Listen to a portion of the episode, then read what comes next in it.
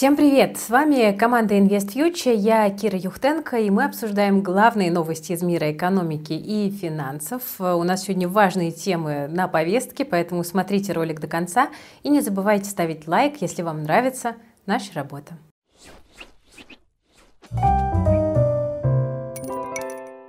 Друзья, хочу начать с важного анонса для нашей команды э, про наш ставший уже легендарным вебинар по нейросетям. У нас огромное количество людей на него зарегистрировалось, пришло в онлайне, и, к сожалению, этот вебинар прошел не так хорошо, как нам бы хотелось, и не прошел по нашим стандартам качества. Но э, я и наша команда, мы считаем, что признавать свои ошибки это нормально, это хорошо, и это как раз-таки признак силы, э, поэтому мы приняли решение этот вебинар провести провести еще раз, чтобы исправить э, все недочеты, которые мы допустили в первый раз. И вот, наконец-то, я могу вам как бы сделать официальное заявление о том, что мы провели вебинар повторно. Мы провели его очень круто. У нас на этом вебинаре не было ни одного отрицательного отзыва, одни сплошные благодарности, и мы прям с ребятами выдохнули и получили максимальное э, удовлетворение. И э, у нас материала получилось достаточно много, э, поэтому мы решили даже сменить название с вебинара на мастер-класс, потому что он получился именно таким. Там есть и полноценная теория, и большой э, практический э, блок. А что у нас там есть. В первом уроке мы изучили этапы развития, основные принципы работы нейросетей, области применения нейросетей. То есть мы поняли, что такое нейросети, как она на самом деле работает. А, и также познакомились с возможностями чат GPT и Midjourney на практике. Это все мы делали вместе с опытным экспертом SEO компании Zeracoder Кириллом Пшинником. А во втором уроке мы глубже погрузились в работу с контентом при помощи Midjourney, Stable Diffusion и других полезных нейросетей уже вместе с командой Geneira. Так что получилась такая полноценная и содержательная инструкция инструкция по тому, как э, практически применять нейросети в жизни и на работе. Э, все, кто оплачивали участие в вебинаре, пожалуйста, проверьте свою почту, вам должна была прийти э, ссылка, запись вебинара уже есть в вашем личном кабинете на GitKурсе, поэтому переходим, смотрим, пожалуйста, не пренебрегайте информацией, потому что она получилась действительно крутой. А если по какой-то причине ссылки нет, э, то вы можете написать нам в форму, которая будет в описании к этому видео, если вдруг что-то потерялось или вы не нашли. Ну а если э, вы участие в вебинаре не покупали, но хотите получить запись, вы тоже можете это сделать. Я оставлю ссылочку на лендинг по мастер-классу в описании к этому видео. Нам есть чем гордиться, работа проделана огромная, и результат тоже получился классный, так что вы можете эти знания и навыки просто прийти, забрать и загрузить к себе в голову. Итак, друзья, в качестве исключения давайте начнем наш выпуск с хороших новостей. Вот такое сегодня появилось сообщение. Бельгия дала банку Санкт-Петербург, не путайте, пожалуйста, с Санкт-Петербургской биржей, э, разрешение на разблокировку активов. Об этом сообщает бельгийская газета Le Soir со ссылкой на генерального управляющего администрации казначейства. Банк Санкт-Петербург э, сможет разблокировать около 110 миллионов долларов, заблокированных на счете НРД в Euroclear. Тут очень важно понимать и разграничивать. Это не деньги клиентов, это собственные активы банка, которые попали под блокировку. И хотя эта история не касается инвесторов, но так или иначе это первый известный факт, когда разблокируются активы профессионального участника рынка. То есть как будто бы какая-то форточка появилась. Банк эти новости пока никак не прокомментировал, и, наверное, не стоит ждать того, что эта история будет какой-то быстрой и массовой. Эксперты говорят, что Банк Санкт-Петербург сможет воспользоваться выданной вот этой лицензией на перевод активов только после разрешения регуляторов США и Великобритании. Ее еще нужно получить, поэтому, во-первых, Банк Санкт-Петербург пока такой один, во-вторых, он еще не довел дело до конца. Как вообще получилось, что Банк Санкт-Петербург смог эту лицензию заполучить? И почему это оказался именно, вот, собственно, этот банк, а не какой-то другой? Ну, тут нам с вами остается только догадываться. Юристы говорят, что этому решению бельгийского казначейства могла поспособствовать победа банка в деле против депозитария Юра Клир в арбитражном суде Москвы. Хотя звучит, ну, как-то как будто бы немножко неправдоподобно. Не знаю. Ну, порадуемся хотя бы за Банк Санкт-Петербург, потому что у нас с вами, у инвесторов, поводов для радости пока нет. Хотя, кстати, в марте проскакивала новость, которая дает надежду. Говорят, что один один гражданин России сумел добиться разблокировки по индивидуальной заявке из ВНЖ другой страны, но вроде как его акции разблокировали. Но больше новостей для инвесторов пока не было, все так же покорно ждем. Ну и еще немного о заблокированных активах. Сегодня глава Банка России Эльвира Набиулина заявила, что ЦБ имеет переговорную позицию по вопросу разблокировки ЗВР. Ну а еще наша глава ЦБ решила немножко подбодрить россиян и сказала, что у России есть подушка безопасности, несмотря на введенные ограничения, заявила сегодня Эльвира Сахибзадовна. Ну а теперь по традиции к новым ограничениям. Россияне, которые являются клиентами Bank of Cyprus, кипрского начали получать уведомления о том, что их счета закрываются. Отмечается, что клиентам вот этой кредитной организации дали два месяца, чтобы провести юридическую очистку. Поводом для закрытия счетов может стать оплата клиентами российских налогов, доходы от санкционного бизнеса или удаленная работа на российские компании. Еще одним фактором для закрытия является обнаружение у россиян нестандартных видов на жительство, например, категории F. Это бессрочная виза, которая распространяется распространяется на заявителя и его семью. Ну, пока вот такая история, как с Кипрским банком, это скорее единичный прецедент, но хочу напомнить, сейчас время, когда вот эти дырочки в старых санкционных пакетах затыкают, и, судя по последним новостям, такие ограничения для россиян за рубежом могут стать трендом. Я вчера приболела и пропустила новостной выпуск, и из-за этого мы с вами не успели обсудить хайп года. Давайте будем исправляться. Депутат Анатолий Вассерман, да, тот самый, выступил с абсолютно очаровательной инициативой. Что он говорит? Если вы храните больше 1 миллиона рублей наличными, причем в любой валюте, давайте мы обяжем вас сообщать об этом ФНС. Эту сумму извольте задекларировать, а еще объясните, пожалуйста, откуда деньги под вашим матрасом э, завелись. Вот именно эту новость вы выбрали в последнем голосовании в телеграм-канале If News, поэтому давайте мы с вами обсудим ее поподробнее. И я вам напоминаю, если вы хотите выбирать, какая тема будет в центре внимания, то переходите по ссылке в описании к этому видео, подписывайтесь на If News, читайте крутые новости и участвуйте в ежедневном голосовании. Давайте разбираться. Удивительно, но депутат Вассерман не принадлежит к «Единой России». Вассерман – член фракции «Справедливая Россия за правду». Ну а проект его предусматривает запрет на хранение наличных, еще раз, больше 1 миллиона рублей без уведомления налогового органа и объяснения происхождения таких сумм. Ну, это если вот в формальных э, формулировках, простите за тавтологию. Причем миллион рублей – это эквивалент. Если у вас наличных долларов на 1 миллион рублей, то вы тоже попадаете под действие предложенного законопроекта.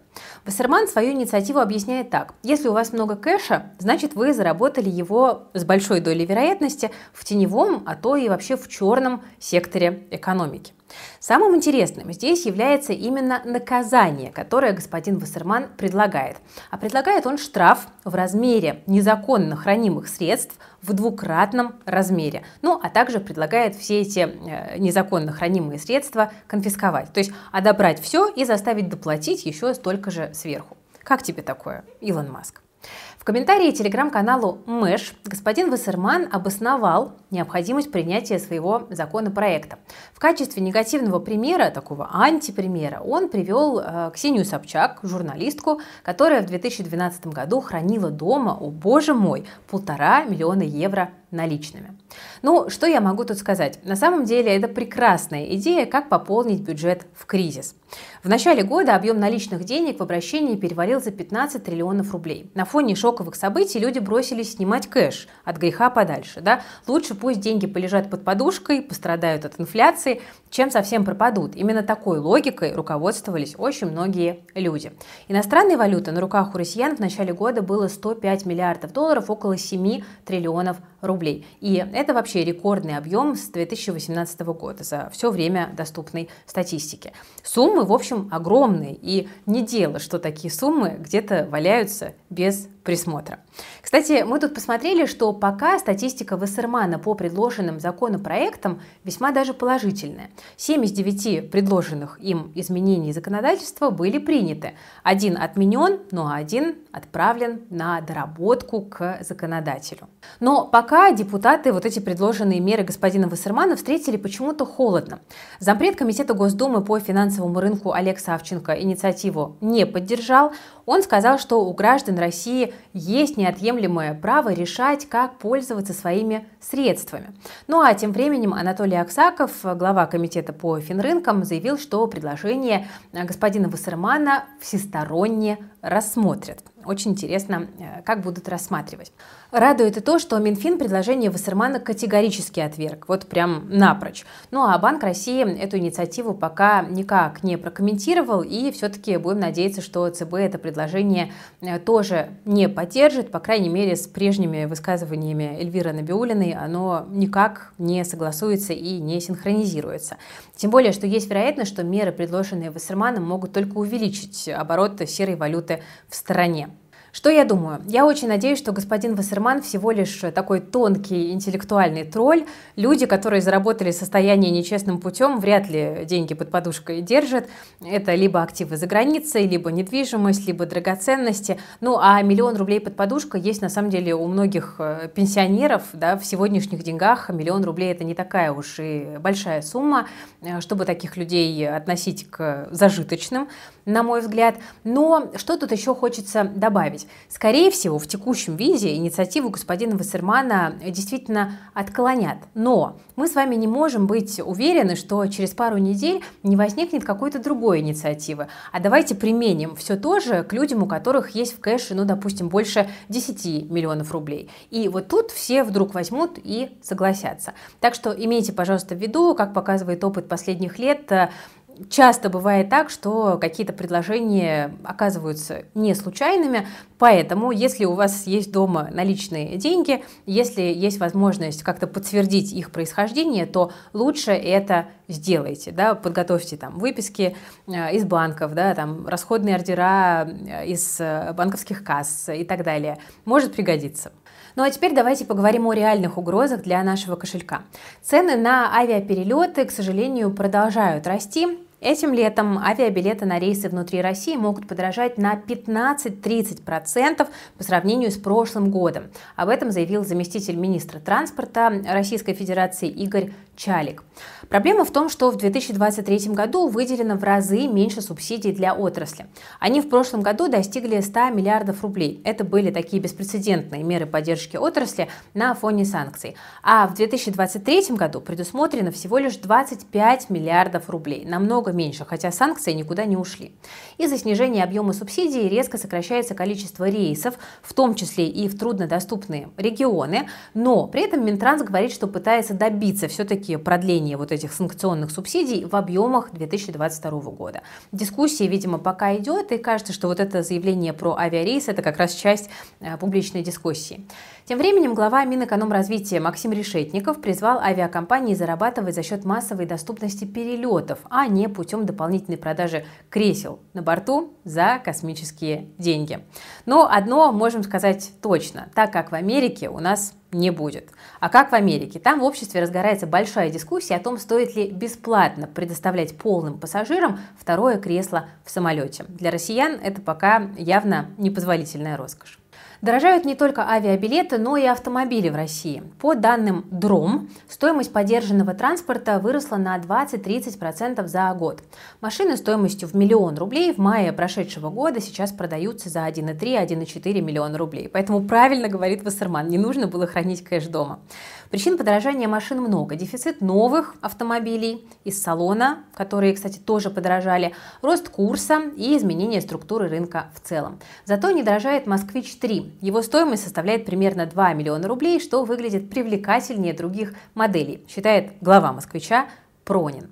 Кстати, РИА Новости сообщают интересный факт. Каждый десятый автомобиль в России сейчас продается по параллельному импорту. С машинами разобрались. Что с телефонами? Тут вышла новость. В России разработали свой смартфон и предназначен он для чиновников, ну то есть для корпораций и госслужащих. Напомню, что ранее именно этим категориям граждан рекомендовали отказаться от использования айфонов и теперь, видимо, предложили наконец-то ему альтернативу. Новый телефон называется F Plus Tech R570, и там стоит отечественная операционная система Аврора. Собирать его будут в Калининграде. F Plus Tech планирует заявить эти устройства как программно-аппаратный комплекс и внести их в реестр отечественных продуктов Минцифры. Это позволит компании получать льготы. Новость прекрасная, но вот только поговаривают, что российский смартфон оказался полной копией китайского Улефон Armor X8i. Его стоимость в Китае составляет меньше 10 тысяч рублей, и также его называют убийцей айфона. Я вообще не эксперт в технике, но история кажется уже типичной. Москвич 3, как опять же говорят, является тоже практически полной копией китайского Jack JS4. Теперь такая же ситуация и со смартфоном, и с операционной системой для него. Обсуждать эту тему можно, кажется, бесконечно, но ясно одно. Какое-никакое какое импортозамещение идет, пусть и своими темпами, и пока через, ну, скажем так, заимствование. Идем дальше.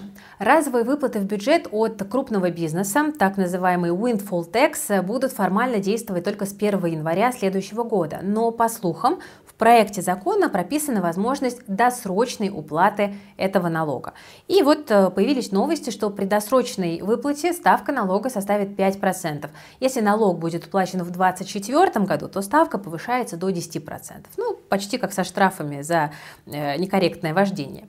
Напомню про формулу вычисления налога. Компании, которые получили сверхприбыль в 2021-2022, должны будут уплатить налог с разницей между прибылью за эти годы и прибылью за 2018-2019 2017 годом. Антон Силуанов, глава Минфина, ранее уже обмолвился о таком дисконте для тех, кто заранее заплатит налог, а теперь вот наконец опубликована схема реализации. Она становится более прозрачной.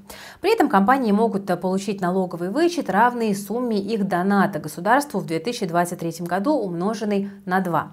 Ожидается, что таким ранним платежом воспользуются основные налогоплательщики нашей страны и ваши любимые компании на фондовом рынке, например, Сбер, Норникель, Фосагра, и поступление в бюджет составит около 300 миллиардов рублей. Законопроект предусматривает исключение для нефтяных и угольных компаний, ну и также производителей СПГ.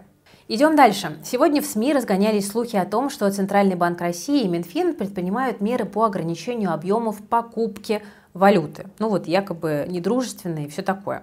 Ограничения якобы должны быть введены из-за того, что иностранные компании покидают Российскую Федерацию и нужно снизить возможное влияние на курс рубля. А то видели мы с вами пару недель назад, как это бывает. Но сегодня, ближе к концу дня, глава ЦБ Эльвира Набиулина все-таки пролила свет на эту тему и заявила, что ЦБ не планирует вводить дополнительных мер по ограничению валютных операций. Правда, возможны только некоторые корректировки уже существующих мер. Этого она не исключила. В марте 2022 года, я напомню, Центральный банк ввел временный порядок выдачи средств с валютных вкладов или счетов, а также лимиты вывода валюты за рубеж. После того, как ситуация более или менее подуспокоилась, значительная часть валютных ограничений была убрана. Это было сделано для того, чтобы несколько облегчить э, вот эту внешнеэкономическую деятельность для компании, потому что жесткие валютные ограничения затрудняют э, проведение международных операций. Об этом заявил нам с вами регулятор. То есть таким образом Центральный банк подчеркивает в очередной раз, что вмешиваться в ситуацию со слабеющим рублем не планирует. Слабеет и ладно. Получается, что рубль остается отданный на растерзание бюджету, которому сегодня очень даже выгоден курс рубля. Ну и зачем вмешиваться Центробанку, если инфляцию мы победили? Потому что она у нас, по крайней мере, официальная 3,5%. Еще немножко про Центробанк. Сегодня Эльвира Набиулина снова повторила уже знакомый тезис. Инвесторам необходима прозрачность рынка для принятия инвестиционных решений, а значит, нужно возобновлять публикацию отчетности компаниями.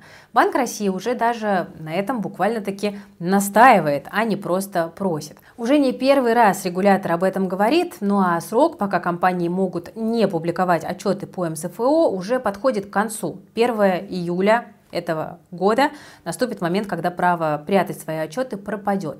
Для фундаментальных инвесторов такая поддержка Банка России на самом деле очень важна. Не зная финансовых результатов, можно купить кота в мешке, и ЦБ, видимо, считает так же. Под исключение могут попасть только чувствительные данные, заявила Набиулина, но, правда, пока не уточнила, что это за данные такие. Возможно, банковский сектор или госкомпании, но здесь остается только гадать и ждать какой-то конкретики. Будем надеяться, что эти эти чувствительные данные для компаний не окажутся чувствительными для нас с вами, для инвесторов, потому что хочется уже наконец-то посмотреть на всю отчетность, чтобы рынок перестал быть игрой в казино. Ну что же, друзья, с новостями на этом у меня сегодня все. Надеюсь, что выпуск вам был полезен. Если это так, то ставьте лайк, подписывайтесь на канал, жмите на колокольчик, ну и, конечно, пишите в комментариях все, что вы думаете о темах, которые мы сегодня обсуждали. С вами была команда InvestFuture и я, Кира Юхтенко. Берегите себя, своих близких, свои деньги и, конечно же, подписывайтесь на IF News и голосуйте за тему завтрашнего выпуска.